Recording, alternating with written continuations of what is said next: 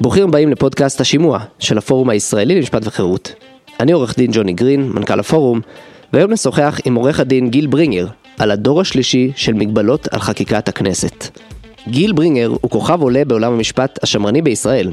לשעבר יועץ לשרת המשפטים איילת שקד, עבורה גם ריכז את עבודת ועדת השרים לענייני חקיקה.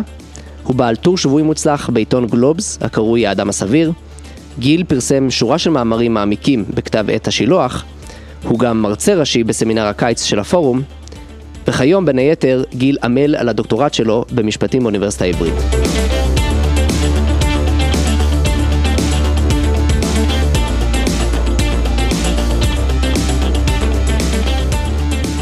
ברוך הבא גיל.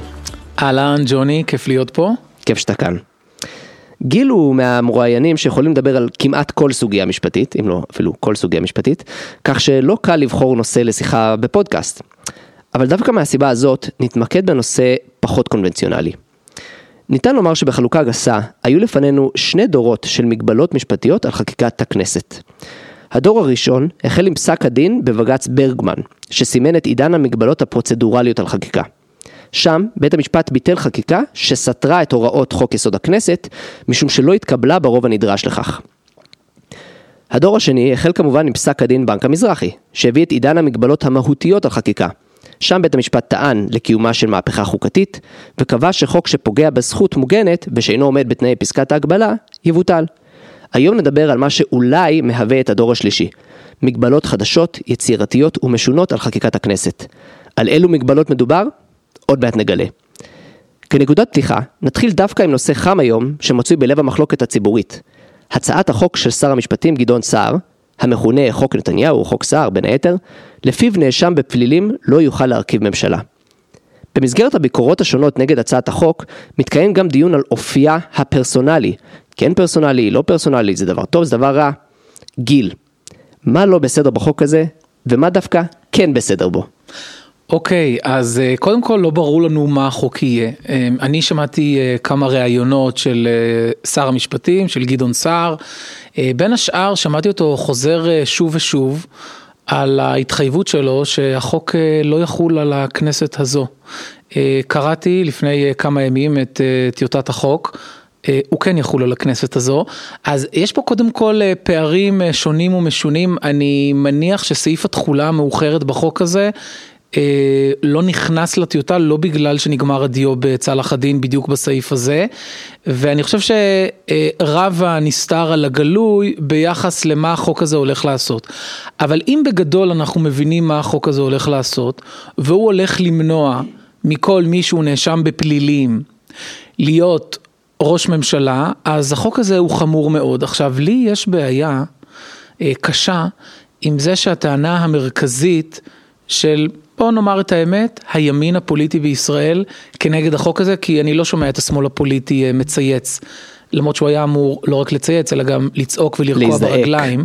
אבל מכיוון שאני שומע רק את הימין הפוליטי מדבר כנגד החוק הזה, אני שומע ואני לא אוהב את מה שאני שומע, שהטענה המרכזית היא, החוק הזה הוא חוק פרסונלי. מדוע החוק הזה הוא חוק פרסונלי? כי כולם יודעים שזה חוק נגד נתניהו. אבל אגב, כמובן היועמ"ש אמר שזה לא חוק פרסונלי. אז אנחנו נגיע למה שהיועמ"ש כן. אמר, הוא אגב, אה, לדעתי, אני לא קראתי חוות דעת מנומקת וממוסמכת, אני אשמח מאוד אה, לקרוא חוות דעת כזו, אבל הוא אמר, אה, החוק אינו פרסונלי, זה לא מכוון אה, נגד נתניהו. באיזה מובן זה לא מכוון נגד נתניהו, במובן הזה ששמו של נתניהו אינו מופיע בהצעת החוק. אני חושב שכולם מסכימים ואין חולק ואין מסתיר גם את זה שהטריגר לחוק הזה, וזה בא לידי ביטוי גם בדברים של שר המשפטים גדעון סער, הטריגר הוא בנימין נתניהו. בוודאי. הוא לא מסתיר את זה, הוא אומר, יש פה עכשיו עניין סמנטי, הוא אומר, זה לא בא למנוע את כהונתו העתידית של נתניהו, הקשר בין החוק הזה לנתניהו, זה שלמדנו מהניסיון שלנו כמדינת ישראל עם נתניהו תחת כתב אישום, ש, ש, שהחוק הזה לנו, נדרש. שהחוק הזה נדרש, יש לנו בעיה עם ראש ממשלה שהוא נאשם אה, בפלילים. עכשיו, גדעון סער גם מזדעק, אני רואה בלא מעט ראיונות, אה, כשהחוק הזה יצא, הוא הזדעק ואמר, אני לא מבין, מה יש לנו איזה עיקרון חדש בשיטת המשטר בישראל, שראש ממשלה חייב להיות נאשם בפלילים? עכשיו, העניין הוא באמת, זה כמובן אה, לייצר איש קש, וגדעון סער פה במובן הזה מתמודד עם איש קש. העניין הוא לא העיקרון הישן, סליחה, העיקרון החדש, שאנחנו חייבים אה, נאשם בפלילים כראש ממשלה, העניין הוא העיקרון הישן, והוא שאת ראש הממשלה בוחר הציבור ולא פרקליט המדינה. הוא לא בוחר מי יהיה ראש הממשלה, והוא גם לא בוחר על דרך השלילה מי לא יהיה, כי בדרך כלל לבחור מי לא יהיה, בדרך כלל הבחירות אצלנו הם, הם אה, עד כמה שאני זוכר הם בין שני, שתי דמויות מובילות בדרך כלל וכך היה תמיד אה, אין לנו באמת שלוש או ארבע או חמש או שש דמויות כמו אולי במדינות אחרות ולכן כשמדובר במרוץ בין שתי דמויות ואחת נפסלת המשמעות היא שהכוח עובר לדמות השנייה והחלטת פרקליט המדינה די מייתרת את ההליך המוכר במדינות אחרות שקרוי הליך דמוקרטי או בחירות כלליות והדברים מהסוג הזה. ודווקא במובן הזה, הפרסונליות של החוק הזה לא היא זו שמטרידה אותי, אני אגיד יותר מזה.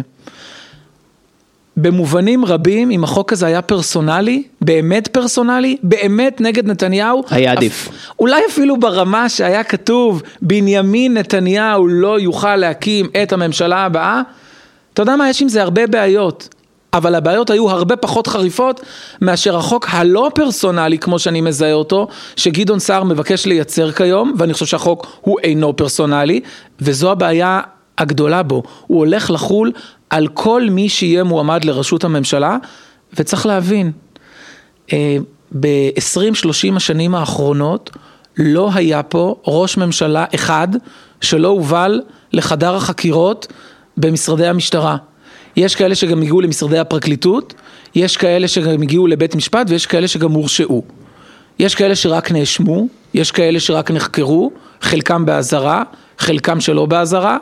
כן, בוא נזכור שביבי נתניהו בעצמו, אה, בעצם אה, הייתה המלצה להעמדה לדין, נראה לי לא הוגש כתב אישום בפרשת המדי. נכון. הוא, הוא היה כפסע מכתב אישום כבר בשנות ה-90, אפשר לחשוב כבר מה היה קורה אז ואיך זה היה משפיע על הכל.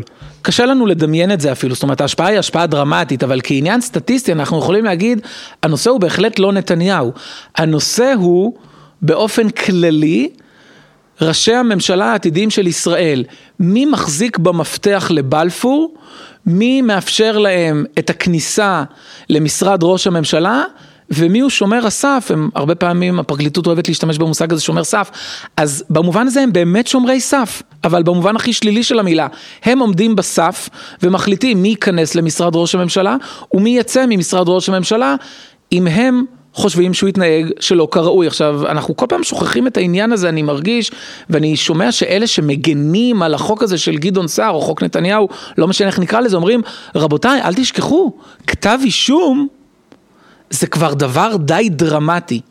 אז אני רוצה לומר, זה נכון, כתב אישום הוא עניין דרמטי, אבל כתב אישום הוא מה שנקרא טענה. הוא אינה עובדה משפטית, הוא טענה משפטית, הוא טענה שהפרקליטות טוענת אותה ומבקשת להוכיח אותה בבית משפט. כנגד טענת הפרקליטות, שהיא טענה חשובה, משמעותית, כבדת משקל, יש את טענת ההגנה.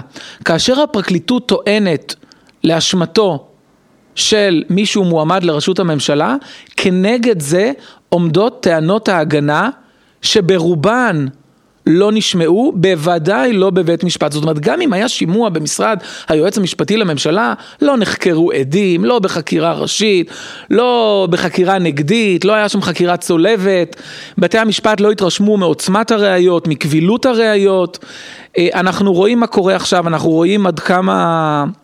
לא רוצה להגיד שהתיק הזה קורס, כי אנחנו לא באמת עוקבים עד כדי כך, אבל אנחנו רואים עד כמה יש פער בין טענות הפרקליטות לבין מה שנראה שהיא מצליחה להוכיח באולם בית המשפט. אז על בסיס טענה? אנחנו עכשיו נפסול מועמדים לראשות הממשלה, ושוב, אני מביט עכשיו מאה שנה קדימה. אני לא מסתכל שנתיים אחורה או שנה אחורה לראות מה קרה עם מדינת ישראל. אני מסתכל מאה שנים קדימה, ואני שואל את עצמי במאה השנים הבאות, מה תהיה ההשפעה הכל כך דרמטית כשאנחנו מכירים גם את התהליכים האלה של הפליליזציה של הפוליטיקה הישראלית, מה תהיה ההשפעה הדרמטית של חוק לא פרסונלי וכללי שכזה על הפוליטיקה הישראלית, וההשפעה היא, היא נוראה.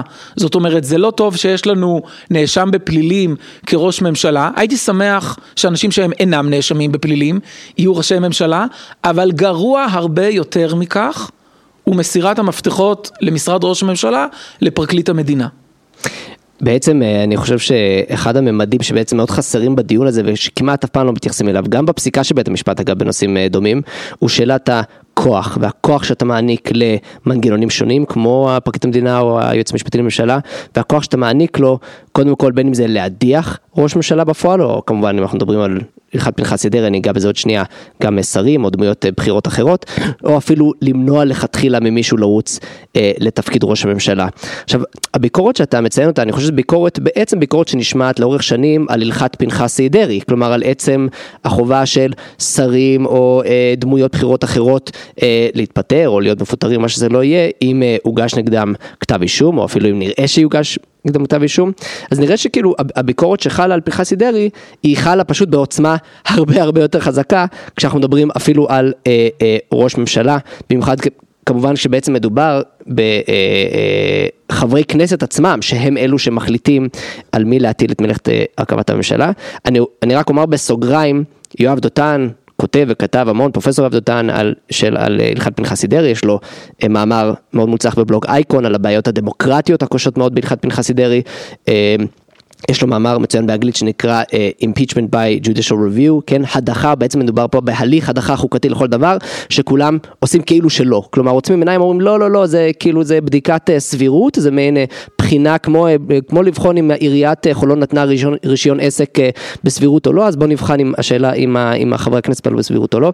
אני לא יודע מה פרופסור דתן חושב על החוק הזה הספציפית, אבל על פניו הביקורת הזאת חלה ביתר שאת, אבל אם נשים רגע בצד את כל הביקורת על פניו המוצדקת הזאת כלפי חוק שכזה, אמ, זה מביא אותנו לסוגיה של פרסונלי ולא פרסונלי. כי בעצם אחד מהתחומים שאתה חוקר אותם זה שאלה של חקיקה פרסונלית, ואם אני מבין נכון, אחת הטענות שלך היא שיש איזושהי מגבלה חדשה מצד בית המשפט בישראל על חקיקה שהיא כביכול פרסונלית.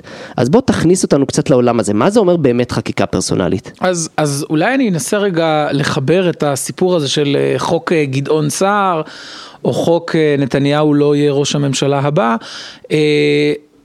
בש... ו- ו- ובשאלה הציבורית האם מדובר בחוק פרסונלי או לא, לבין מה שקורה בשנים האחרונות בישראל ובכלל בעולם ביחס לחקיקה פרסונלית.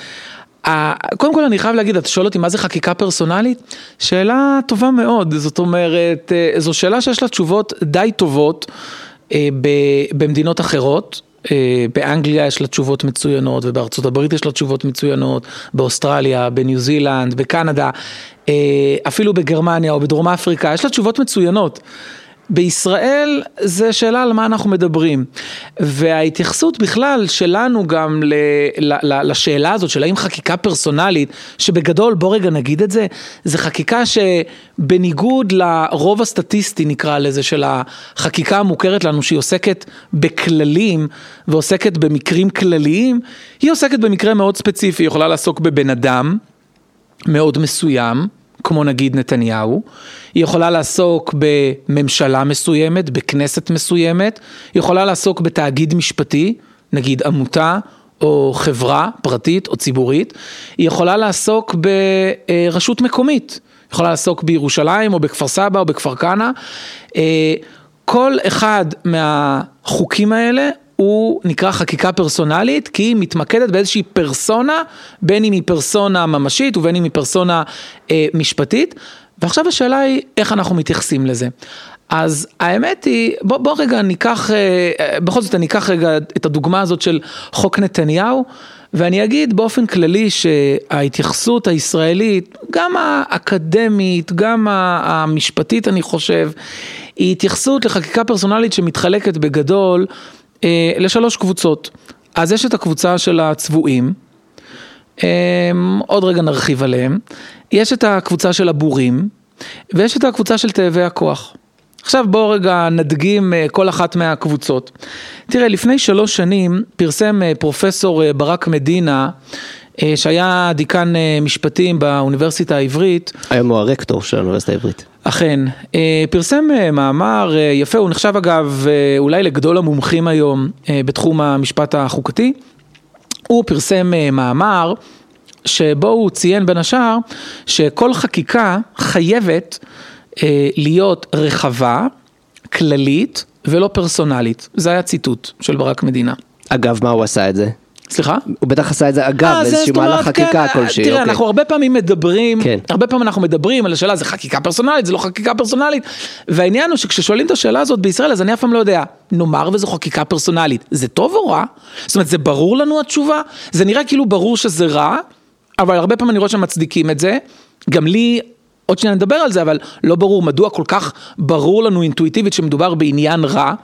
מה יש בחוק שגורם לנו אינטואיטיבית לחשוב שהוא חייב להיות כללי, נדבר על זה עוד רגע. אבל הרבה פעמים אני רואה שזה גם מאוד קשור למוס, למושא.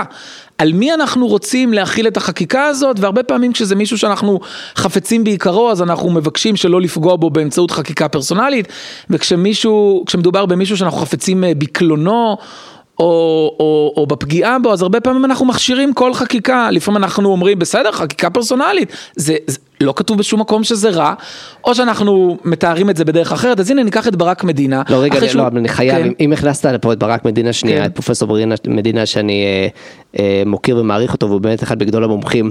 אה, כשאני הייתי סטודנט בפקולטה למשפטים בעברית, אז אה, פרופסור מדינה בין היתר פרסם איזה מאמר בבלוג, ה- בבלוג של הפקולטה של המרצים.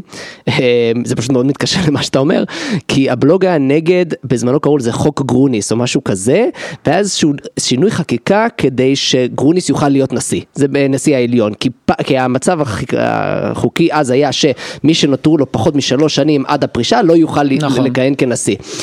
והוא טען נגד זה והוא אמר שזה פרסונלי ויש בעיה קשה וזה.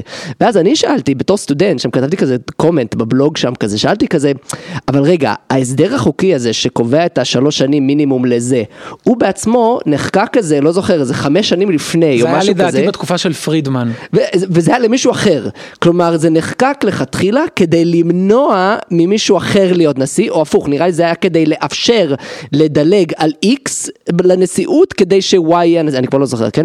לדלג על X לנשיאות כדי ש-Y יהיה נשיא.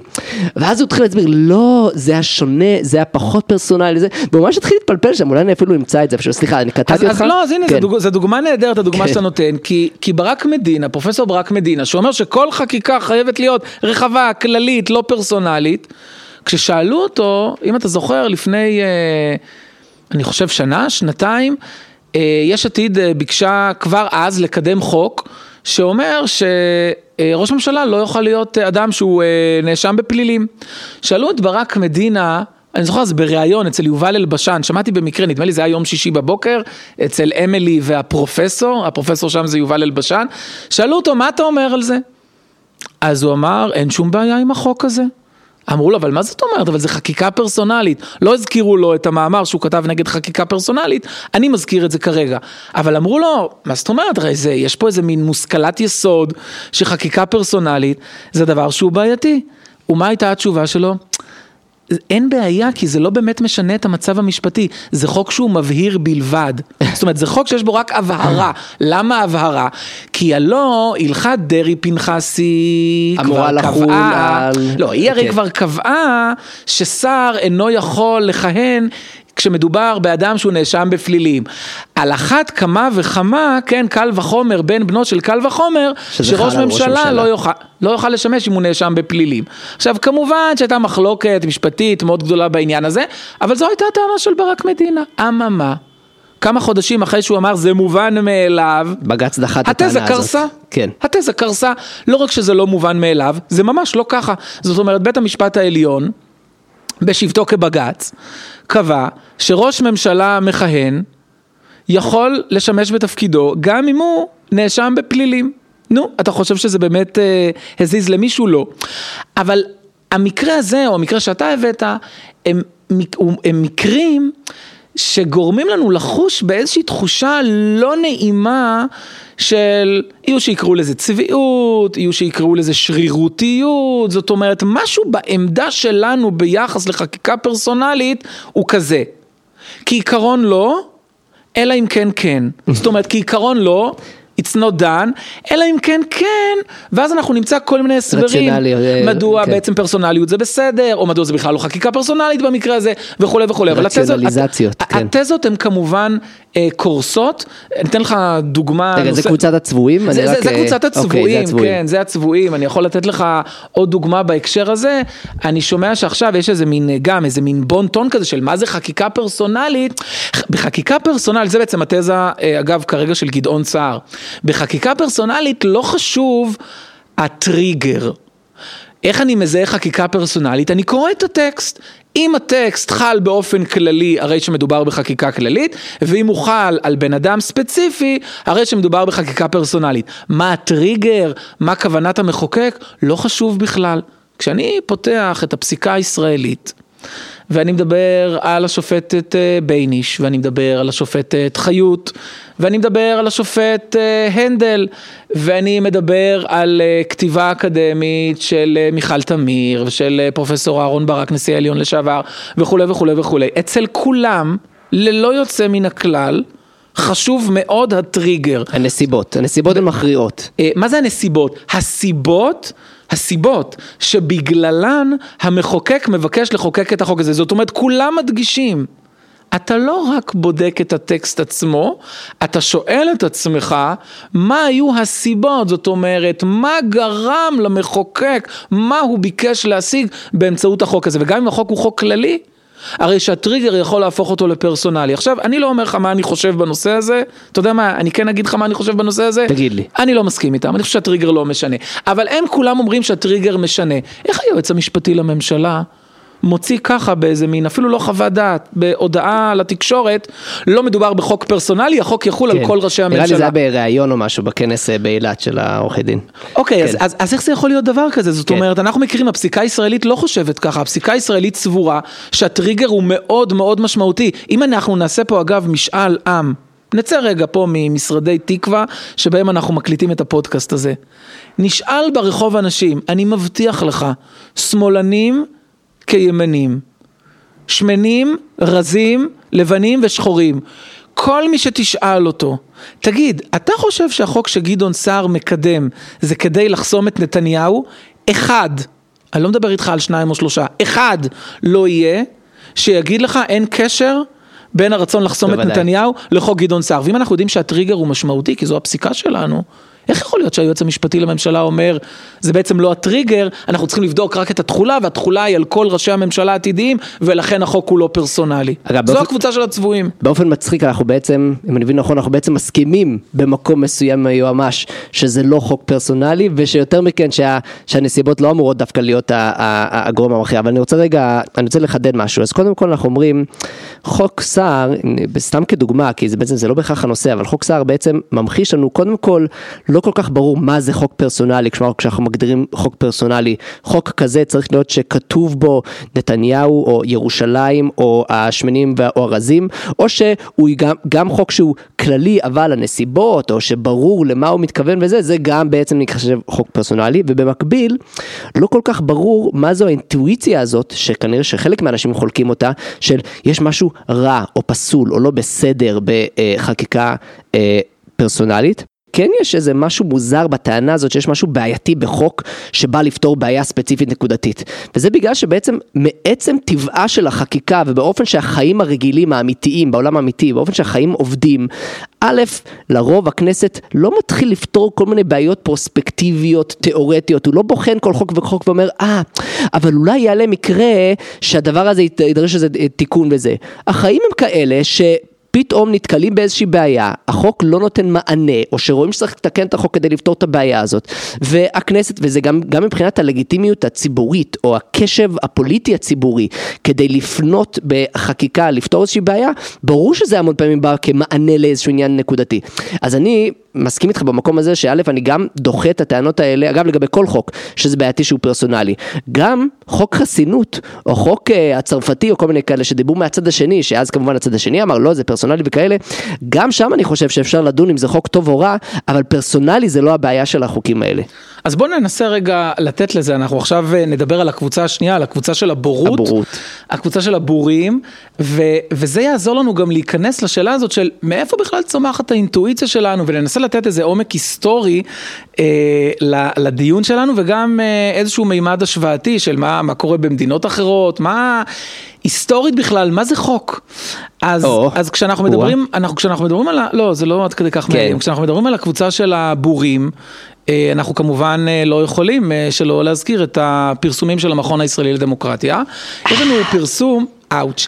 יש לנו אה, פרסום אה, של המכון הישראלי לדמוקרטיה, אני מסתכל פה, הוא כרגע לפניי, מאפריל 2015. נקרא מדריך למחוקק.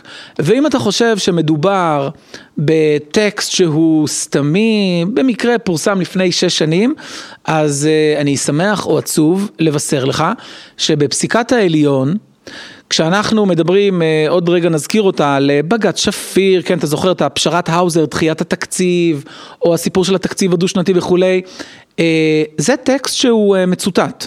זאת אומרת, זה טקסט שעוזר לשופטים לנמק, עוד רגע נראה, מדוע חקיקה פרסונלית היא פגומה. אה, ולא בתוקף, בוודאי ככל שמדובר בסוג מסוים של חקיקה, עוד רגע נראה אותו. אז נגיד אני מקריא לך אה, מעמוד אה, 61, ממדריך למחוקק של אה, המכון הישראלי לדמוקרטיה, יש לנו מסתבר, לא, לא יודע אם ידעת את זה, את עקרון כלליות החוק והימנעות מחקיקה פרסונלית. ואומר פה, כותבים פה, ה, ה, אה, מי זה? נדיב מרדכי, מרדכי קרמניצר ואמיר פוקס, לא, אה, כמובן. לא קטלה קניה, אה, ו- ובטח לא גם ברבים של זה. כלליות היא אחד המאפיינים המרכזיים של נורמה משפטית ומתוך כך של שלטון החוק. ואחרי זה אה, מוסיפים ואומרים, חקיקה פרסונלית מאפיינת שלטון טוטליטרי. עכשיו אתה אומר לעצמך, איזה סוג של שלטון טוטליטרי יבוא להם בראש? הנה דוגמה, אתה רוצה לנחש? ארצות- הברית. לא, דוגמה לשימוש בחקיקה פרסונלית קיצונית, הוא חוק שחוקקה גרמניה הנאצית, כמובן, סליחה. ב-14 ביולי 1933. לא, לא, סליחה, איזה שאלה, כשאתה כמובן. רוצה לומר על משהו שהוא לא טוב, קשה להגיד זה את זה. גודווין, הנה, זה בוודאי, ישר גודווין. אתה חייב כן. להשתמש במשהו נאצי. בנאצים, אז דוגמה אוקיי. לשימוש בחקיקה פרסונלית קיצונית הוא חוק שחוקקה גרמניה הנאצית מ-14 ביולי 1933. אז אתה אומר, נדיב מרדכי, אה, קרמניצר ואמיר ואמיר פוקס. בטוחים עכשיו שגדעון סער הוא נאצי, זה בעצם מה שאתה אומר. לא, חס אה, וחלילה, כי, אוקיי. כי, כי עכשיו אנחנו הרי מסבירים מדוע החוק זה- של גדעון סער, הוא דווקא לא פרסונלי. בקבוצת, הצבועים, אנחנו עכשיו מסבירים. קבוצת הצבועים כרגע מסבירה מדוע הוא. לא חוק פרסונלי. אבל כן. אם זה היה חוק פרסונלי, כמו שאני חושב אגב שהפסיקה הישראלית והכתיבה הישראלית בהחלט מובילה לזיהוי של חוק גדעון סער, אני חלוק עליה, אבל היא בהחלט מובילה לשם, לזיהוי של חוק גדעון סער כחוק פרסונלי, אז בוודאי שהוא לא עומד באחד המאפיינים המרכזיים של נורמה משפטית, כן. ובוודאי שהוא מאפיין שלטון טוטליטרי, ואנחנו צריכים לחשוב על העניין הזה. עכשיו, אני רוצה לומר... אה, על העניין הזה אה, לא מיני ולא מקצתי. בואו רגע נדבר היסטורית על, אה, על חקיקה פרסונלית. אמרתי שמדובר בקבוצת הבורים, מכיוון שכל מי שמביט בספרי החוקים של מדינות המערב אה, בשנים עברו, מבין שאי אפשר, פשוט אי אפשר להדפיס נייר שמופיעות עליו המילים כלליות אחד מהמאפיינים המרכזיים של נורמה משפטית וחקיקה פרסונלית מאפיינת שלטון טוטליטרי. מדוע? בואו ניקח את, אה, את המדינה הקטנה, הדמוקרטיה הקטנה שמעבר לאוקיינוס, המכונה ארצות הברית של אמריקה. הקטנה והחדשה. הקטנה, החדשה, ו... המפוקפקת. לא יודע, היום היא כבר כן דמוקרטית? המפוקפקת, אם כן. הבנתי נכון, בתקופת טראמפ היא לא הייתה היא דמוקרטיה, אבל עכשיו... ב backsliding, היא אוקיי. חזרה להיות דמוקרטית, יפה, בסדר. אז עכשיו שאנחנו בתקופת אה, הנשיא ביידן, אז אנחנו בהחלט יכולים לדבר על הדמוקרטיה הזהירה הזאת והחדשה, הצעירה לימים, שנקראת ארצות הברית של אמריקה. בארצות הברית של אמריקה, בוא ניתן לך נתונים, נגיד, אה, כדי לא לערב פוליטיקה, נלך עד 1950, בסדר? עד אמצע המאה ה-20. עד אמצע המאה ה-20, חקיקה פרסונלית הייתה כ-90% מספר החוקים האמריקאי, קרי, בוודאי מספר החוקים הפדרלי, אבל גם כ-90% מספרי החוקים של כל אחת מה-50 states. זאת אומרת, המדינות בארצות הברית, לאורך ולרוחב, לא מדבר איתך בבודדות, בעשרות, במאות, מדבר איתך באלפים רבים, החוקים שהמדינות חוקקו היו חוקים פרסונליים. אז קודם כל ברמה ש... ההיסטורית, רגע, שמה זה אומר פרסונלי? הכי פרסונלי שאתה יכול להעלות לא על הדעת. בנסיבות. איך קוראים לך? ג'וני גרין? כן. אני לא לא אבקש ממך לתת פה את מספר תעודת הזהות שלך. בארצות הברית, אגב, בדרך כלל זה לא תעודת הזהות, זה לביטוח הלאומי שלך. אני פשוט אתן את המספר תעודת זהות שלך, אז זה בסדר. כן. אז בדרך כלל בארצות הברית אנחנו עם, ה, עם הביטוח הלאומי שלך, אבל ברמה הכי, אה, אה, או ברמה השמית, אה, זה נקרא שם אה, אה, private law או private bill, אה, או ברמה אחת אה, יותר גבוהה מזה, מה שאמריקאים קוראים לו special laws או special bills, שזה שזה ל-class, חוקים שהם לא מדברים על ג'וני גרין, אלא על מישהו נגיד אה, מתקיים בו, שהוא אה, מנכ"ל הפורום למשפט וחירות בין השנים כן. X עד Y, וזה חל רק עליך, אבל... לא היו שם את האותיות שמרכיבות את השם ג'וני גרין, זאת אומרת האותיות האלה לא, לא היו הך. אבל זה היינו הך. אה, זאת פרסונלים על אמת עד הסוף, חוקים פרסונליים פר פרסונלי, הכי אקסלנס. פרסונלי שיכול להיות, אז קודם כל ברמה ההיסטורית קשה להגיד את זה. עכשיו זה נגיד ארצות הברית של אמריקה.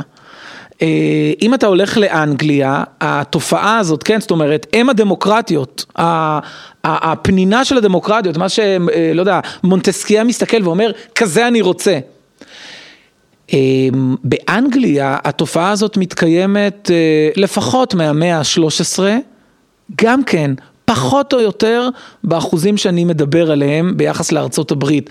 זאת אומרת, רוב רוב רוב רוב רוב רובה של החקיקה האנגלית, בוודאי עד אמצע המאה ה-20, כיום יש ירידה, מסיבות אגב, לא, לא בגלל שהיחס הערכי השתנה, עוד רגע נאמר משהו על היחס הערכי של האנגלים לחקיקה פרסונלית, לא בגלל שמשהו ביחס הערכי או בתפיסה הדמוקרטית שלנו השתנה, מסיבות טכניות לחלוטין, אבל עד אמצע המאה ה-20, רוב רובה של החקיקה האנגלית היא חקיקה פרסונלית, יותר מזה. הגיע לידיי במסגרת אחד המחקרים שעשיתי, שמתי אה, את ידי על, אה, על ספר אה, מאוד שמן בין כמה אלפי עמודים של אה, מחבר, אה, היסטוריון של המשפט האנגלי בשם אה, קליפורד. אה, קליפורד ב- בהקדמה שלו לשני הכרכים המאוד מאוד שמנים האלה, שכותרתה מחקיקה פרסונלית באנגליה, שוב, מדובר בספרים שמאכלסים אלפי דפים, אז אתה מבין גם את היקפי החקיקה האנגלית הפרסונלית. בהקדמה שלו, אה, הוא אומר, אני לא, אני לא מצטט אותו עכשיו, אה, בכל זאת זה רק קליפורד, זה לא המכון הישראלי לדמוקרטיה, אבל אה, קליפורד אומר שם פחות או יותר את הדברים הבאים. הציבור האנגלי לא ידע לעולם כמה הכרת הטוב צריכה להיות לו למחוקק האנגלי, שאינו מסתפק בחקיקה כללית, וכל הזמן עוסק בלי שהציבור מודע לזה בכלל, בחקיקה הכי פרסונלית שיכולה להיות כדי לפתור בעיות ספציפיות של אנשים אמיתיים. זאת אומרת, אתה בשאלה שלך בעצם אמרת, ובוא נאמר כמי שהתעסק עשר שנים פחות או יותר, אה, אני מדבר על עצמי בענייני כנסת וממשלה והרבה מאוד חקיקה, אני יכול לומר לך שאתה מאוד צודק בשאלה שלך. אכן הטריגר לחקיקה כמעט תמיד הוא המקרה הפרסונלי. השאלה אם ההסדר שאנחנו מייצרים מהטריגר הפרסונלי הוא הסדר כללי. השאלה אם זו גם תוצאה שהיא פרסונלית. בדיוק, או, שה, או שההסדר הוא הסדר פרסונלי. רוב החקיקה היום, אני מדבר ברמה הסטטיסטית בישראל, בוודאי שהיא חקיקה כללית. השאלה אם יש לנו בעיה בחקיקה פרסונלית. כשאני קורא את הטקסטים, מדריך למחוקק. באמת כמו המדריך כן. למחוקק, שהם טקסטים באמת שמשקפים המון בורות היסטורית. כשאני מדבר, כש, כשאני קורא פה שזה מאפיין של שלטון טוטליטרי והדוגמה היא גרמניה הנאצית, הלו, אנגליה, ארצות הברית, קנדה, ניו זילנד, אתה יודע שבניו זילנד של היום יש יותר חקיקה פרסונלית מסתם חקיקה, אה, מה שמכונה חקיקה, או- לא כן. לא, מסתם מה שמכונה חקיקה פרטית כללית, כן, כן. סתם חקיקה של חברי כנסת, זאת אומרת יש יותר חוקים שעוסקים בבן אדם ספציפי מאשר חוקים שחבר כנסת מקדם כחקיקה פרטית ועוסקים בהסדר כללי. יותר מהם אגב, יותר משניהם יש חקיקה ממשלתית. אבל חקיקה פרסונלית, יש לה את המקום שלה. יש פרוצדורות שלמות בתקנונים של כמעט כל פרלמנט בשיטת ה-common law, יש פרק שלם, לפעמים שניים או שלושה פרקים מכובדים, שעוסקים בשאלה של איך מחוקקים חקיקה פרסונלית. באמת אפשר לנהל דיון רציני אם אין פה מוטיבציה נוספת, ואנחנו אולי כדאי שנתחיל גם לדבר על המוטיבציה הנוספת הזאת, כשאין מוטיבציה לחסום את המחוקק מלהסדיר עניינים כאלה ואחרים, באמת יכולה להיות לנו אה, אה, תפיסה כזאת שאומרת, או איזושהי טענה שאומרת, שחקיקה פרסונלית מנוגדת לרעיון שלטון החוק, שהיא מאפיינת של, של שלטון טוטליטרי? זה, אז- זה, אז- זה דבר שהוא מוזר, אם זה שלטון טוטליטרי, אז אנגליה היא טוטליטרית, וארצות הברית היא טוטליטרית, קנדה, אוסטרליה, ניו זילנד, ועוד ועוד ועוד, ואני מאמין שאנחנו לא חושבים שהמדינות האלה הן שלטון טוטליטרי, אז אולי כדאי להיכנס פנימה ולנסות להבין מה מטריד אותנו כשאנחנו מדברים על חקיקה פרסונלית. אז אני רוצה שנייה לקחת צעד אחורה, שמנו בצד, עזבנו מאחורינו את אה, חוק סער, אנחנו בעצם אה, אה, מדברים עכשיו על עצם שאלת הפרסונליות ומה כן ייחשב פרסונלי, מה לא. וברור שמהביקורות על חוק סער, אבל באופן כללי יותר על חוקים מהסוג הזה, יש כנראה שכן יש איזושהי אינטואיציה, בין אם זה למחוקק הישראלי, או ללא מעט מהציבור הישראלי, או באופן כללי אולי, אולי בציבור המשפטי בישראל, יש איזושהי אינטואיציה שיש משהו פסול או בעייתי לכל הפחות בחקיקה פרסונלית. אתה בא ואומר, או מראה, או בוודאי שזה, או אתה אומר, זה עולה מהמחקר שלך, ש... אה, שברמה ההיסטורית חקיקה פרסונלית זה בכלל לא אנומליה, זה דבר שהיה נהוג, מקובל, אה, אה, תדיר, שגור, איך שלא תקרא לזה, דבר שהיה קורה כל הזמן אה, ולא אפילו עכשיו בעייתי.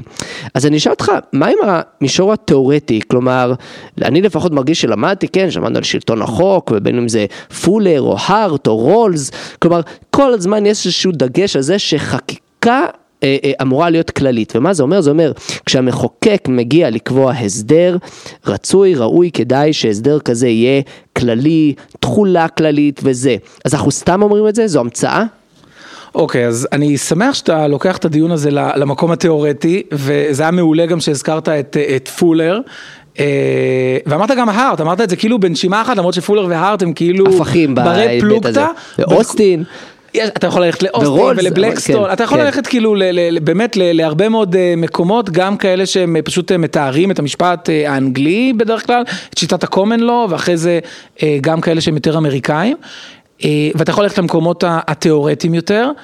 אני חושב שהכל מתחיל מפולר. אה, זאת אומרת, לון פולר, כשהוא כותב על uh, uh, the, the morality of law, the internal morality of law, כשהוא מנסה לאפיין uh, לאורך uh, מאמרים שונים, ובספר שלו, בהתחלה נדמה לי הוא נותן חמישה שישה מאפיינים, ואחרי זה שמונה מאפיינים, למה חייב להיות בחוק, כדי שהשיטה תהיה אה, מוסרית, הוא קורא לזה מוסר פנימי, והוא אומר, אני לא מדבר על, על, על המשפט ככזה, אני לא מדבר על התכנים של המשפט, אני מדבר יותר על הצורה של המשפט.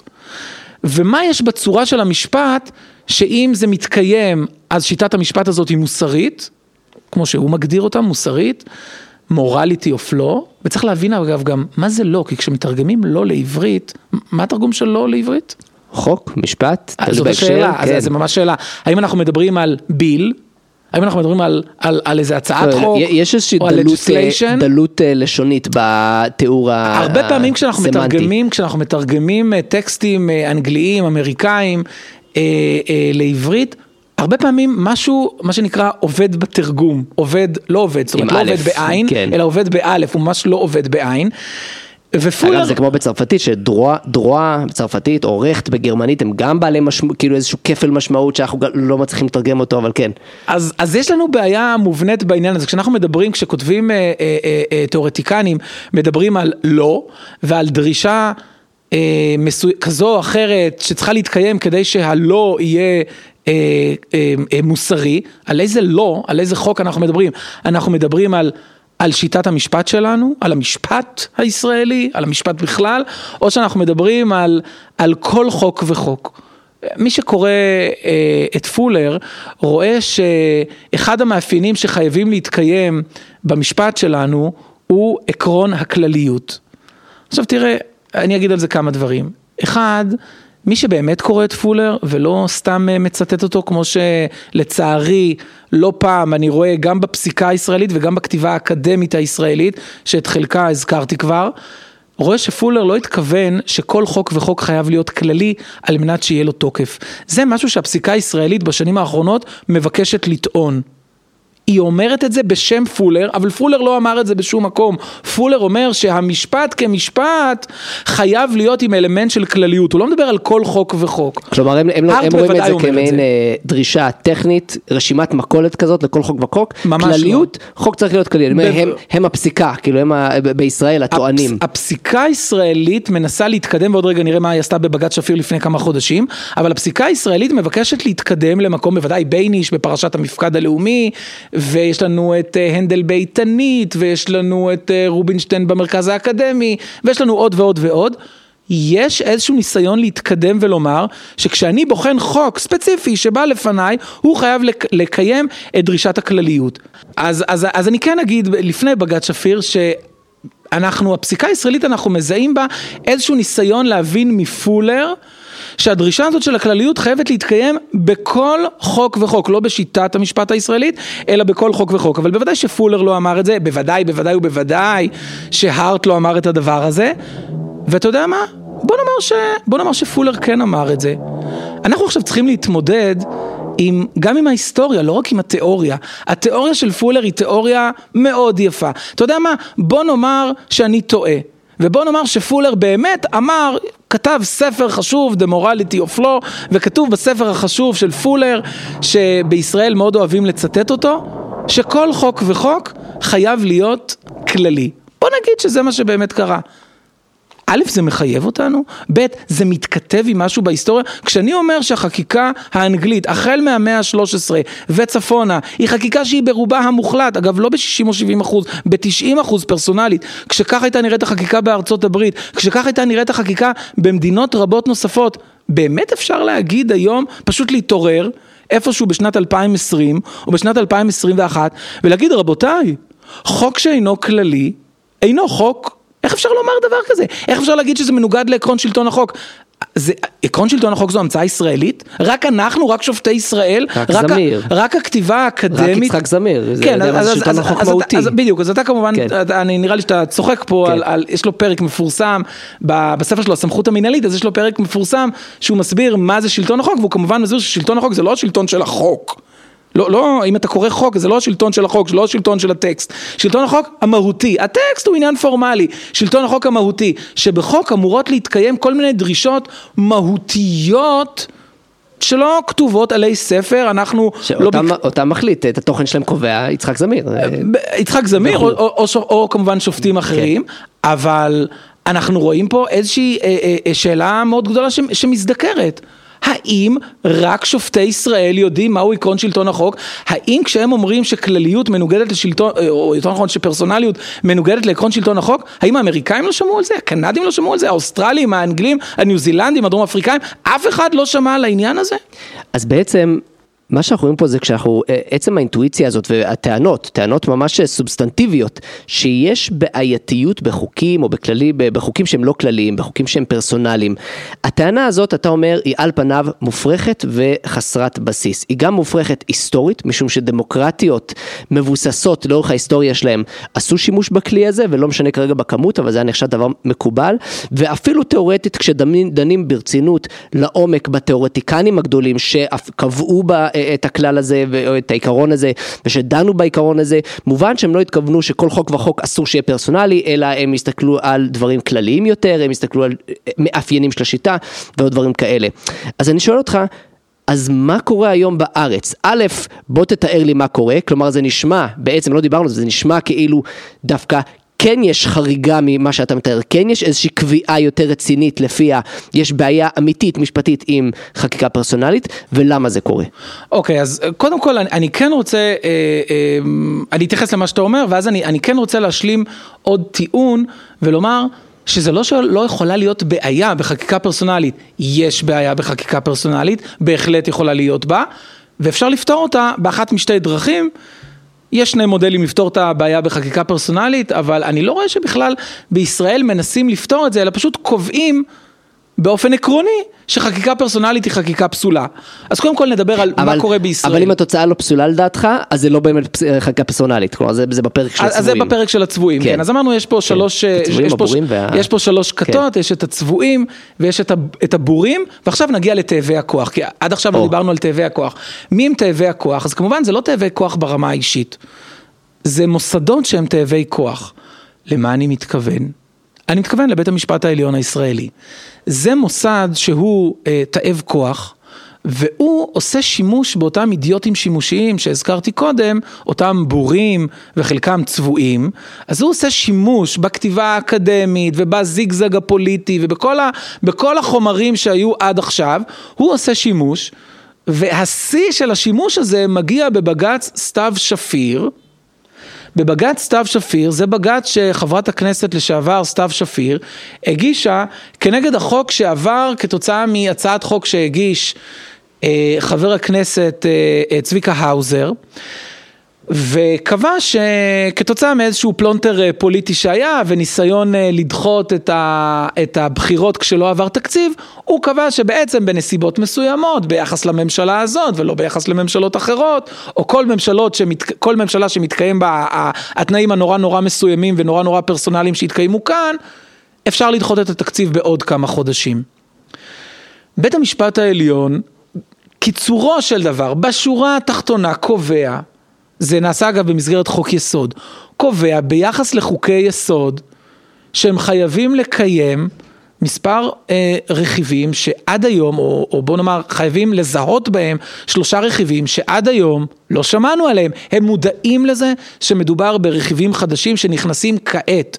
כעת, או כהשלמה לפסק דין של רובינשטיין מכמה שנים לפני כן, אבל כן, יש לנו את פרשת ברון, פרשת המרכז האקדמי ועכשיו פרשת אה, סתיו שפיר, ובפרשות האלה נקבע בשורה התחתונה שחוק יסוד חייב להיות כללי. עכשיו תשאל, רגע, חייב להיות כללי, בסדר, מה הבעיה, זאת אומרת החוק של גדעון האוזר, של אה, גדעון האוזר, של צביקה, כן. תשאל האם החוק של צביקה האוזר אינו עומד בדרישה לכלליות, אז התשובה של השופטים היא שלא. מדוע? כי הוא מתייחס בסוף לממשלה נורא נורא ספציפית, לממשלה ה-34. ובית המשפט העליון מבקש לראות את הממשלה ה-34 כפרסונה. משפטית, משטרית, פוליטית, שחוק צביקה האוזר או פשרת האוזר חלה דווקא על הפרסונה הזו ו, ובית המשפט העליון בעצם מבטל מצד אחד את חוק התקציב ומצד שני קובע שטוב, מכיוון שכבר התקציב עבר וכולי, ולא נשבש לגמרי את החיים פה במדינה, אז בוא נגיד ש... הוא פסול, אבל כרגע לא תהיה לזה משמעות, סוג של מה שנקרא התראת בטלות. בדיוק, כן. התראת בטלות, ובעצם אנחנו כבר מודים שבפעם הבאה שדבר כזה יהיה, אנחנו אז אנחנו, לפסול. אנחנו נפסול את הדבר הזה. עכשיו, אה, בית המשפט אה, מגיע למסקנה הזאת אה, דווקא ביחס לחוקי יסוד, זאת אומרת חוקי יסוד, צריך להבין את זה, החל מלפני כמה חודשים, אינם יכולים להיות יותר פרסונליים. עד היום לא הייתה מגבלה כזאת, מעתה הכנסת אינה יכולה לחוקק יותר חוקי יסוד שאינם כלליים. עכשיו צריך להבין, בעשור האחרון אפילו קצת יותר מזה, גם בפסיקת בית המשפט העליון, אה, מי שירצה יקרא את פסק הדין של הנדל, אני חושב שהוא היה הראשון שעשה את זה, בפסק הדין איתנית, מי שרוצה שיקרא את הספר של ברק על מידתיות, מי שירצה יקרא את המאמר של מיכל תמיר, על פרסונליות, מי שירצה יקרא את המאמר של ברק מדינה שהזכרתי בתחילת הדברים, לאט לאט הדבר הזה סוגר על הכנסת. הכנסת עוד מעט, זה ברור לי אגב, זאת אומרת זאת הציפייה המאוד מאוד ברורה שלי. עכשיו בבג"ץ שפיר נאמר שחוקי יסוד אינם יכולים להיות פרסונליים, אבל ברור הוקטור שאנחנו הולכים אליו. כי בפרשת המפקד הלאומי ובפסקי דין אחרים של שופטים, אה, גם של נשיאי עליון וגם של שופטים אחרים, נאמרים דברים בצורה מאוד ברורה. חוק אינו יכול להיות פרסונלי, חוק רגיל אינו יכול להיות פרסונלי, ועל אחת כמה וכמה, עכשיו בבג"ץ שפיר, חוק כללי אינו יכול להיות אה, סליחה, חוק יסוד אינו יכול להיות פרסונלי. עכשיו... אגב, רגע, אנחנו בכלל לא מדברים על זה, זה בכלל לא הדיון עכשיו, אם יש בסיס במשפט הישראלי לקביעה כזאת, כלומר בסיס חוקתי, בסיס של פסיקה. אנחנו לא צריכים, בסיס, רגע, ג'וני, כאילו, אנחנו, כן. אנחנו, אנחנו לא צריכים לדבר על זה כי השופטים עצמם כותבים, זה חידוש בסיס. שאנחנו כן, מחדשים טוב, אותו כרגע. השאלה אם יש בסיס לחידוש כזה, אבל אז כן. הם אומרים שזה נגזר כן. מעקרון הפרדת הרשויות ועקרון שלטון החוק, עקרונות שאני מניח לא קיימים כנראה באוסטרליה, אנגליה, ארה"ב, ניו זילנד, קנדה, כן. כל המקומות האלה כנראה לא שמעו על עקרונות הפרדת הרשויות ועקרון שלטון החוק, כנראה שאלה עקרונות שהמשפט הישראלי חידש בשלוש, ארבע, חמש, שש, שבע שנים האחרונות ממש, וביתר שאת בשנה, שנתיים האחרונות. כנראה, ככה צריך להבין. כי השופטים מודים בחידוש, ואומרים שזה נגזר מהעקרונות האלה, אבל אני חייב כן להגיד לך, ג'וני, וזה חוב, אני לא רוצה שאנחנו אה, אה, נסיים את הדיון הזה בלי לומר גם שיש יש בעיה בחקיקה פרסונלית. תראה, חקיקה פרסונלית, היא, יש בה אחת משתי בעיות. אחת היא יכולה לפגוע בשוויון. נכון? זאת אומרת, אם אתה מייצר חוק... להעניק פריבילגיות או סנקציות בדיוק. למישהו אחר. בדיוק, כן. אז זאת אומרת, זה לא מניח- שוויון בפני החוק, כי זה עדיין שוויון בפני החוק. אבל אני מניח, אבל עדיין יש לי תחושה שאם הייתי מחוקק את חוק ג'וני גרין, אה, מעביר אה, מהמשכורת שלו עשרה אחוזים לטובת מטרות שאני אקבע, ורק ג'וני גרין עושה את זה, אני חושב שהיית מרגיש פחות נוח עם העניין הזה. יש פה, והיית טוען לפגיעה אה, בזכות לשוויון, תהא אשר תהא, אני לא יודע, אני פעם קראתי את הייתי ה... טוען פגיעה בקניין, אבל אה, לא משנה. בדיוק, לא, אז אתה יודע שכל כן. פעם שאתה אתה, אתה טוען לפגיעה בזכות מסוימת, זה ממילא גם אה, פגיעה לזכות לשוויון, ועל זה כבר אה, כתבו מאמר אה, מצוין, The Empty Idea of Equality, מה זה הדבר של פגיעה כן. בשוויון. הוא הרי- טוען הפוך, הוא טוען שכל טענה של פגיעה בשוויון היא בפועל היא פגיעה אחרת, בזכות אחרת, ואין שאנחנו שום סתם, אנחנו תועלת. ממשיגים, בדיוק, אנחנו ממשיגים את זה כ- ב- בתור איזה empty idea של equality, אבל בעצם נפגע זכותי לכבוד, לקניין כן. טוב, וכולי. זה לפודקאסט הבא לא- שלנו, לא עיסוק, שוויון, נכון. אז כן. א' זה פגיעה בשוויון. אה, ב', יכולה להיות אה, אה, בעיה אחרת. תראה, המחוקק שלנו הוא לא כל כך טוב ב- בקביעת עובדות. בסוף כשאנחנו מסתכלים על בית משפט מול מחוקק ואנחנו שואלים את עצמנו במה המוסד הזה טוב ובמה המוסד הזה טוב, במה בית משפט טוב? בית משפט נורא טוב בלקבוע עובדות.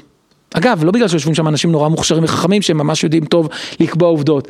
כי הפרוצדורות שלו והמבנה שלו, של המוסד הזה, הוא כזה שמאפשר לו לקבוע עובדות. יש דיני? ראיות, יש. הליך אדברסרי, יש יש הזדמנות לכל צד, יש עורכי. דין, יש, כן. יש, יש עובדות שבאות לפניו, כן. עדויות שהוא שומע וכולי וכולי. וכמובן לא בבג"ץ. לא בבג"ץ, נכון. לכן אגב, הטענה שלנו הרבה פעמים לבג"ץ, שהוא הוא בעצם עושה עבודה של מחוקק. כי מה העבודה של המחוקק? במה המחוקק טוב? המחוקק בוודאי לא טוב בקביעת עובדות. במה המחוקק טוב? בלייצג. למה? כי- זה מה שהוא, הוא בדיוק זה, הוא אספה שמייצגת את העם. וממילא, בגלל שהוא מייצג את העם ואת רחשי לב הציבור וכולי, הוא מוסד שהוא נורא טוב בלשקף את העקרונות, את התפיסות, את האמונות, את המחשבות של הציבור. אבל הוא לא טוב בקביעת עובדות. בית משפט לא טוב בלבסס או לשקף את רחשי לב הציבור, הוא טוב בקביעת עובדות. פרלמנט לא טוב בקביעת עובדות, הוא טוב בקביעת העקרונות. כשאנחנו מדברים על חקיקה פרסונלית, זו חקיקה שהרבה פחות חשוב בה העיקרון. והרבה יותר חשוב בה העובדות. העובדות, הנסיבות הספציפיות וכולי. ואכן כל שיטת משפט, השיטת משפט האנגלית והשיטת משפט האמריקאית, פתרו כל אחת מהבעיות האלה. שיטת המשפט האנגלית הייתה נורא מוטרדת מהשאלה של איך ניתן לפרלמנט לקבוע עובדות ביחס לחקיקה פרסונלית. אז בעבר היא פתרה את זה בדרך אחרת, אבל כיום עדיין יש חקיקה פרסונלית באנגליה, מה היא עושה?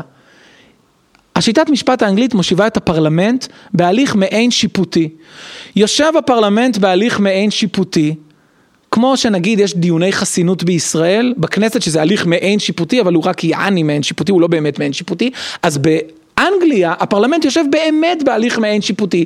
מגיעים עורכי דין, מוגשת... אדברסרי, יש הליכי ראיות. יותר מזה, אתה יודע מה? מגישים פטיציה.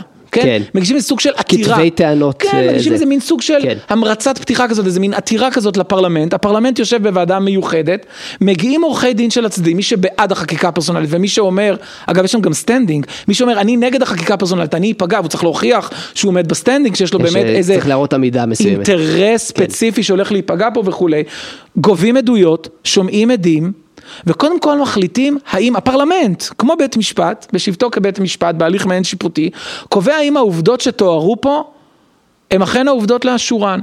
אחרי שהוא הגיע למסקנה הזאת, ופה הוא, הוא סיים את ההליך המעין שיפוטי, שאגב גם פתוח לציבור, כמו בית משפט, בשונה מוועדה פרלמנטרית רגילה, עכשיו הוא מתכנס בכובעו הפרלמנטרי, בהליך פרלמנטרי רגיל, ומחוקק את החוק הזה. אז הנה פתרנו את השאלה, או את הבעיה של איך הפרלמנט יודע לקבוע עובדות. אבל האמריקאים היו מוטרדים מהשאלה הראשונה ששאלנו, איך אנחנו מוודאים שזה לא פוגע בשוויון? והם עשו דבר שהוא מוזר ולא נקי, אבל פותר את הבעיות כולן. הם אמרו, למרות שהחוקות של כמעט כל המדינות אצלנו אוסרות על חקיקה פרסונלית, אנחנו נאפשר חקיקה פרסונלית תמיד, אלא אם כן זה פוגע בשוויון. עכשיו, אתה אומר לעצמך, רגע, שנייה, אז, אז מה נשאר? הכוונה היא לתיקון 14 לחוקה כן, וכאלה. ל-equal protection clause. כן.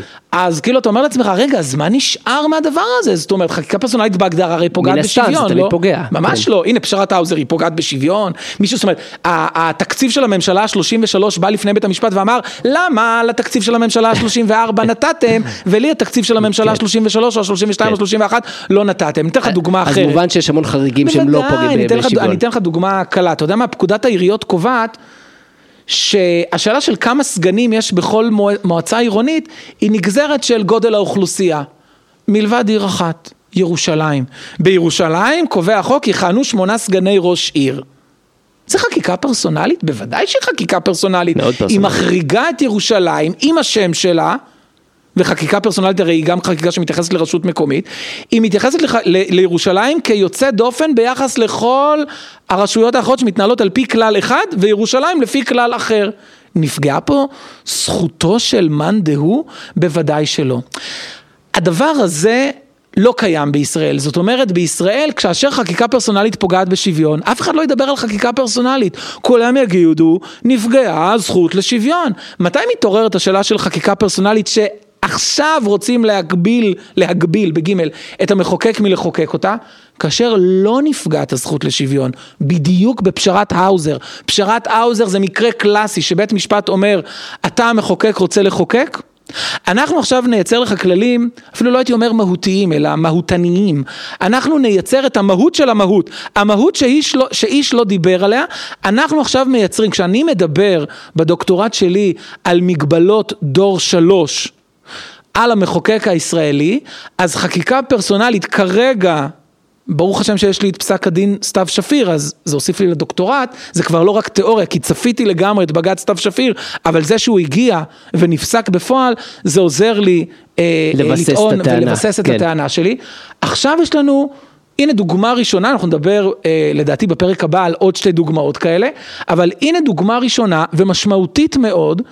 לכך שבניגוד לכל מה שמקובל במדינות ה-common law ובמערב, בית המשפט צץ יום אחד, מודה בזה שהוא צץ יום אחד, הוא לא, הוא לא מבקש לטעון שזה המשך של איזה שהם תקדימי עבר משנות ה-50, ה-60 או ה-70, כמו שהרבה פעמים אוהבים לומר.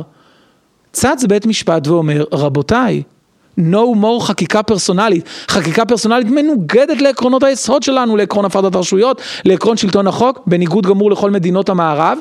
זה מגבלה חדשה, שבסוף מה היא עושה? היא לא מאפשרת לכנסת, והרבה פעמים לממשלה, כי הרבה פעמים אנחנו נדבר על זה, אבל הממשלה היא זו שמובילה את החקיקה הראשית, היא לא מאפשרת לכנסת להיכנס למקרה ספציפי ולהסדיר אותו. לפתור בעיות נקודתיות. לפתור בעיות להתגבר נקודתיות. להתגבר על מכשולים אה, ספציפיים נקודתיים. ואתה יודע מה, וזה, ו, ו, ו, ואולי רגע נאמר גם את המשפט הזה, בסוף יש לנו גם מחלוקת לגבי מהו חוק. זאת אומרת, פתאום צצה. יסוד. כן, מהו חוק כן, יסוד, כן. אבל קודם כל אתה יודע מה, זאת אומרת זה על אחת כמה כן. וכמה, אבל קודם כל מהו חוק ומהו משפט. אנחנו הרבה פעמים, אל תתחיל, גיל, אל תתחיל. לא, אנחנו הרבה פעמים מכירים, אני לא רוצה פה לפתוח כן. דיון לקראת הסוף, אבל כן. אנחנו הרבה פעמים מכירים את, את המחלוקת הזו של משפט, הוא קשור למוסר, הוא קשור לתפיסה העקרונית שלנו וכולי, או שהוא משהו, או שהוא משהו הרבה יותר פוזיטיבי, מה קיים, מה יש, מה המחוקק הביע ברצונו המאוד מאוד ברור לייצר. אני תופס חוק וכשאני אומר חוק אני לא מתכוון שיטת המשפט או המשפט הישראלי, חוק, חוקים, סעיפי חוק. אני תופס חוק ואני חושב שככה מקובל לתפוס חוק במדינות ה-common law, שבהם גם יש את המנגנון הכל כך מבוסס ומסורתי והיסטורי וחשוב, כמו, כש, כמו שקליפורד אומר באמצע המאה ה-19 כבר, אני חושב שבשיטות המשפט האלה שיש בהם את, ה, את, ה, את המנגנון של חקיקה פרסונלית, מאוד מאוד ברור, ובוודאי ביחס להיסטוריה שלהם שחקיקה פרסונלית הייתה 90% מהחקיקה, אני חושב שמאוד ברור שחוק הוא לא עניין אקספרסיבי, הוא לא עניין שבא לבטא איזה אני מאמין, עקרוני, ולהתממשק עם תפיסת המוסר הרולסיאנית שלנו, לא ולא. חוק בא לפתור בעיה. בעיה אנושית, בעיה, בעיה ספציפית, ספציפית, ארצית, ג'וני עולמית. בא, יש לו בעיה, הוא המרפסת שלו, לא יודע מה, יש לו אה, איזה קרוב משפחה עם כיסא... בעיית גל... חזירי הבר בחיפה. יכול להיות כל מיני כן. דברים, הכיסא גלגלים של קרוב משפחתו לא מצליח לעבור במרפסת, והעירייה שם לפי פקודת העיריות לא אפשרה לו להגדיל את המרפסת, והוא אומר, רבותיי, מדובר בגיבור מלחמה שהגיע לכיסא גלגלים, צריך לפתור את העניין הזה, והמחוקק בא ואומר, אתם יודעים מה? נכון, צריך. לפתור את העניין הזה. האם המחוקק יכול לעשות דבר כזה? אז אני רואה חוק כעניין שהוא אמור לפתור בעיות. הוא אמור לפתור אותם מתוך זה שהוא גבה ראיות ומבין על מה מדובר, הוא לא אמור לפגוע בשוויון, אבל מה קורה כשהוא באמת רוצה להביע עמדה ביחס לעניין מאוד מאוד ספציפי, שלא פוגע בזכויות, שלא פוגע בשוויון? או שהפגיעה היא מוצדקת בנסיבות העניין וכל הדברים האלה, מותר לו או אסור לו? אז אני חושב שבכל המדינות שהזכרתי, מאוד ברור שבסוף המילה האחרונה היא של המחוקק, לא רק ביחס לכללים, אלא גם ביחס לפרטים. אבל הנה דוגמה למגבלה ראשונה שאנחנו מדברים עליה, מגבלת דור שלוש של המגבלות על המחוקק, שאומרת לו, לא, לא, לא, אתה תעסוק רק בסוגי חקיקה מאוד מסוימים. בסוגי חקיקה אחרים, אסור לך לעסוק. ועל אחת כמה וכמה, כאשר מדובר בחוק יסוד, אנחנו נגדיר מהם כללי הזיהוי של חוק יסוד, וחוק יסוד מבחינתנו חייב להיות כללי, אם לא, הוא מנוגד לעקרון שלטון החוק. אז אני רוצה לסכם פה, אנחנו באמת אה, לקראת אה, הסיום של הפרק, אני רוצה לסכם פה כמה נקודות, אה, גם שאלו לי וגם מה שאתה אמרת. דבר ראשון, ספציפית, סתם אני אומר לגבי בג"ץ שפיר, אז uh, הפורום קיים כמה אירועים בנושא הזה ויש uh, פאנל מאוד מעניין והרצאה מעניינת של גידי ספיר, אתם יכולים להיכנס לאתר uh, של הפורום תחת uh, עמוד הוידאו ולראות את הסרטונים של זה, אני ממליץ למאזינים להתעמק יותר ב, uh, בבג"ץ שפיר. Um, כשאתה העלית את הנושא הזה, מאוד מאוד בלט לי העניין הזה של כמה שיקול דעת זה נותן לבית המשפט, בגלל הדיון הראשון שלו, שלנו, של איך אתה מגדיר פסיקה, אה, אה, סליחה, חקיקה פרסונלית. כי אם על כל חקיקה אתה יכול לשחק איזשהו משחק שזה כן פרסונלי ולא פרסונלי, והתוכן הוא פרסונלי, הנסיבות הפרסונלי, הטריגר הוא פרסונלי, אז אה, זה, כלומר, אפילו יותר מכן זה מראה עד כמה זה שיקול דעת עצום שאתה מעניק לבית המשפט. אני אגיד משפט וחצי, אני אגיד משפט כן. וחצי בעניין הזה, בשום מדינה שחקרתי, כללי הזיהוי של חקיקה פרסונלית לא נקבעו בבית המשפט. בכל המדינות שחקרתי, או שהפרלמנט הסדיר את זה באמצעות התקנון שלו, ותקנונים מאוד מפורטים בעניין הזה, או באמצעות החוקה, או החוקה הפדרלית, או חוקת המדינות, או חוקים רגילים, או תקנון. באף מדינה, כמובן שיש שאלות לפעמים שצריכות בירור של בית משפט, אבל באף מדינה הכללים העקרוניים לא נקבעו בבית משפט, וזה מתחבר באופן ישיר למה שאתה אומר, כי כשהכללים העקרוניים, קודם כל העיקרון עצמו, ואחרי זה הכללים שלו נקבעים בבית משפט, אז אנחנו, זה, אמרתי, זה הקבוצה השלישית היא קבוצת תאבי הכוח, זה קבוצה של תאוות כוח שלא מקבלת את העיקרון הזה שהמחוקק לפחות בחוקי יסוד, לפחות בחוקי יסוד שמאז ומעולם היו מוגנים לחלוטין, לפחות בחוקי יסוד יכול להחליט אם הוא רוצה לייצר הסדר כללי או הסדר פרסונלי. אז בעצם התחלנו עם חוק סער, וככה זה היה הטריגר או התירוץ שלנו לדבר קצת יותר על חקיקה פרסונלית באופן כללי. ואתה גיל במחקר שלך מצביע על מגבלה חדשה, על סוג חדש של מגבלה על חקיקה של הכנסת, נקרא לזה המגבלה, אה, המגבלה הפרסונליות, אבל בעצם זו מגבלה של אופי, של סוג אה, אה, החקיקה, שלא כמו פעם מאז המזרח יש איזושהי מגבלה על התוכן או על המהות של החקיקה, עכשיו בא בית המשפט ואומר לא, יש גם מגבלה על האופי של החקיקה, על המאפיינים של החקיקה, על הצורה, זה צריך לעמוד באיזה סטנדרטים חיצוניים, עכשיו לא רק זה, אלא שהוא קובע אותם בעצמם את הסטנדרט הזו, כמובן ללא כל בסיס בדין הישראלי, זה כבר אמרת, זה כבר גם בית המשפט עצמו במקום מסוים מודה, אבל כמו שאתה מראה במחקר שלך, גם מופרך לחלוטין מנקודת מבט שהיא היסטורית וגם נקודת מבט תיאורטית. שהיא תיאורטית והשוואתית. אז אני חושב שאנחנו נעצור כאן, בעצם אנחנו, זה היה ארוך, אנחנו נעשה עוד פרק שאנחנו נדבר על המגבלות האחרות החדשות. אז דיברנו על צלע אחת, אנחנו עכשיו אה, אה, עוד מעט בפרק הבא נדבר על שתי הצלעות האחרות של המגבלות החדשות האלה על החקיקה של הכנסת. אז תודה רבה לך אה, עורך דין גיל ברינגר. תודה. אנחנו נעשה כאן הפסקה, אנחנו נמשיך את הדיון עם אה, עורך דין ברינגר על מגבלות החקירה החדשות בפרק הבא של השימוע. תודה רבה לכל המאזינים, אזמין אתכם להצטרף לפורום הישראלי למשפט וחירות, לעשות לנו לייק לעמוד הפייסבוק ולהצטרף כחברים באתר שלנו lawforum.org.il. נשמח תמיד לקבל כל פידבק, המלצות לנושאים ולמרואיינים, הצעות לפעילות של הפורום וכל דבר אחר. לבסוף, אזכיר שהפורום לא נוקט עמדה רשמית בסוגיות אקטואליות ואינו תומך במהלכי מדיניות ספציפיים. כל עמדה או דעה המוצגת במסגרת הפעילות שלנו היא של מביע העמדה או הדעה בלבד. זהו, נשתמע בפרק הבא.